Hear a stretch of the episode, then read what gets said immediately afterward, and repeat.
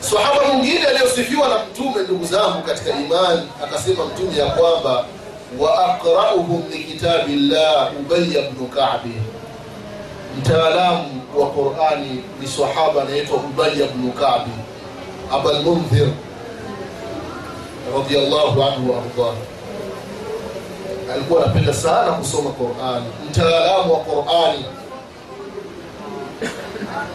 katika qurani kuna fani inaitwa qiraati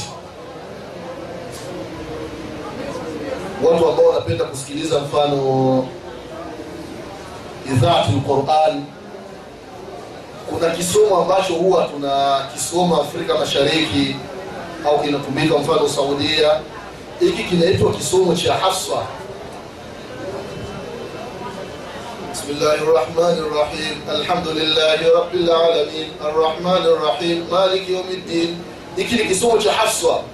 كنا كسومة قانون. كنا كسومة ورش. كنا كسومة كسائي. كنا كسومة حمزة. كنا كسومة ابن كثير. كنا كسومة في نيته سبعة. نمنا سابة يقصومة قرآني au namna kumi za kusoma Qur'an. Inaitwa qiraatu lashira sasa ubaya bnulkabi alikuwa ni mtaalamu wa qurani na visomo vyote vinaruhusiwa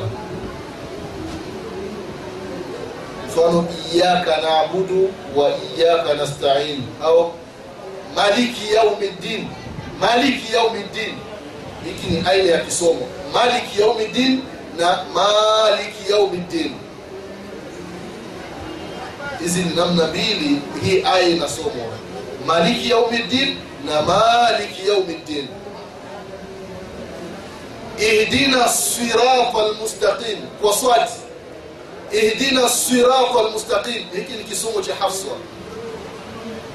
Kuna ihdina si kwa sin badala ya swati ihdina sirata almustaqim hiki ni kisomo ambacho ni sahihi. Kuna kisomo kinaitwa ihdina sirata almustaqim. Mtaalamu ni ubaya bn radiallahu anhu.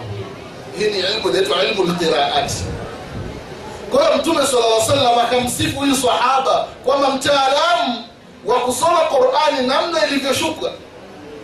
Akiwemo huyu sahaba ubaya ibnu kabi radiallahu anhu waardah na siku moja huyu sahaba amekaa akaambiwa na mtume salllahu alaihi wasallam ya kwamba ya abalmundhir inna allaha amarani an aqraa alaika lam yakun alladhina kafaru min ahli lkitabi ewe ubaya mwenyezi mungu ameniamrisha mimi mtume wake nikusomee wewe qurani tena surati lam yakuni ubaya akamwambia mtume salllahu alehi wasallam ya rasulllah hal samani llahu bismi? Ewe mtume hivi mwenyezi mungu ametaja jina langu? Mtume akasema naam allah amekutaja kwamba ya rasulllah msomee qurani ubaya ubaya aliposikia kwamba ametajwa na mwenyezi mungu subhanahu wa taala akaanza kulia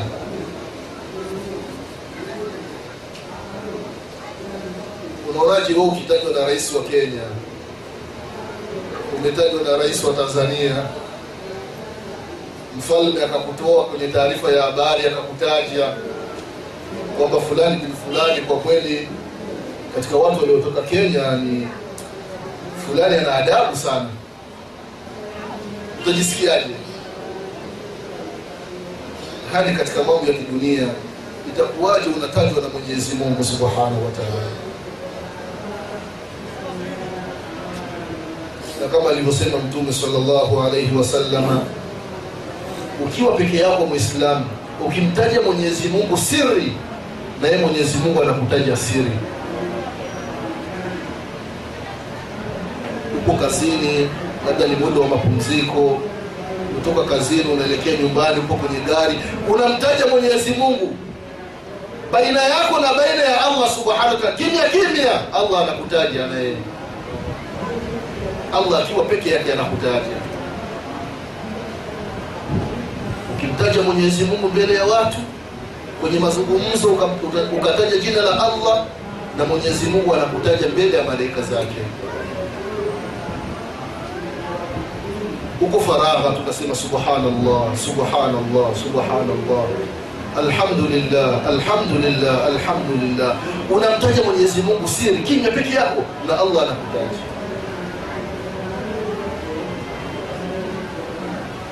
lakini cha ajabu muda mwingi ndugu zangu wa faragha waislamu tunaotumia katika mambo ya upuuzi. Mtu akiwa kwenye kundi la watu na wenzake basi ni- kumsema mtu fulani. Unajua mzee fulani alo ni mjinga sana yule. Ni mpumbavu kabisa. Hiyo kazi. Tote kwa kheri ndugu yako mwislamu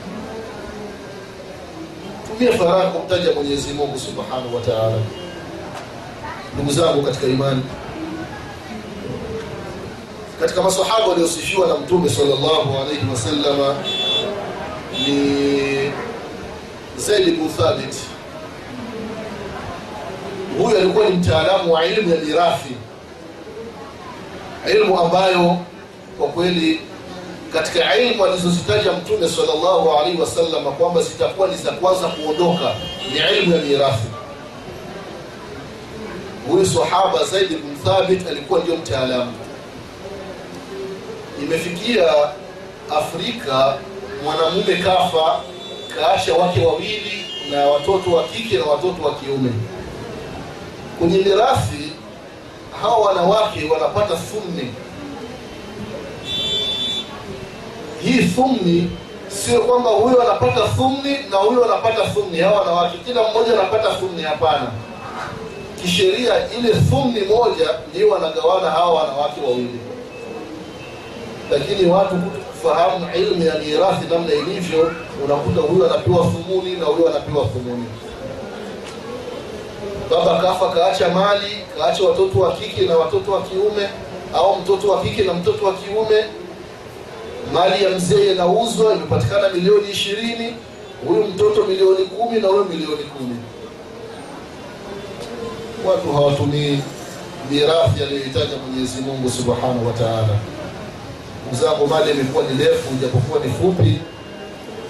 Kwa kumalizia haraka haraka alitajwa sahaba na akasifiwa na mtume sallallahu alaihi wasallama muadh bnu jabal mtume sallallahu alaihi wasallam akasema ya kwamba wa alamuhum bilhalali walharam muadh bnu jabal.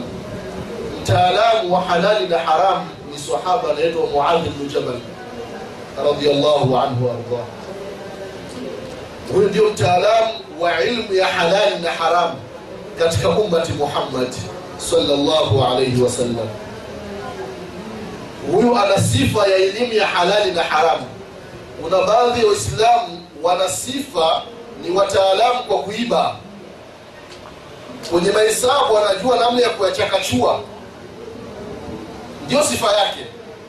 Kwambia wewe ukiwa na mahesabu yako mpelekee fulani tu. E, kuna namba anafuta anaongeza inabaki kiasi fulani. Ndio kazi yake. Uislamu anasifiwa na hiyo sifa. Ukiwa na jili fulani, wewe mwambie fulani tu, mara moja tu anamaliza. Huu ni msiba, ndugu zangu katika imani. Na Muadh bin siku ya Kiyama, yeye ndiyo atakuwa kiongozi wa wanachuoni wote wa ummati Muhammad sallallahu alaihi wasallama. Wanachuoni siku ya Kiyama watasimamishwa sehemu, akiwemo Muadh bin wamejipanga safu lakini Muadhi atasogea mbele, yeye atakuwa mbele yao. Alikuwa ni mtaalamu wa halali na haramu. Mtu wa mwisho aliosifiwa na Mtume sallallahu alaihi wasallama ni Aba Ubaida, akasema ya kwamba walikulli ummatin amin wa aminu hadhihi lumma Aba Ubaida ibnu ljarah, kila umma palikuwa yupo mtu ambaye ni mwaminifu na mwaminifu wa ummati Muhammad sallallahu alaihi wasallama ni Aba Ubaida Amir ibn al-Jarrah radiyallahu anhu arda, ndio amin ndio mwaminifu wa ummati Muhammad sallallahu alaihi wasallama, na alipochomwa visu Omar ibn al-Khattab na ule Myahudi Abalul Majusi, Omari yuko katika sakarati mauti, akawateua maswahaba sita. Akasema ya kwamba mimi nikifa leo nikifa kesho basi kati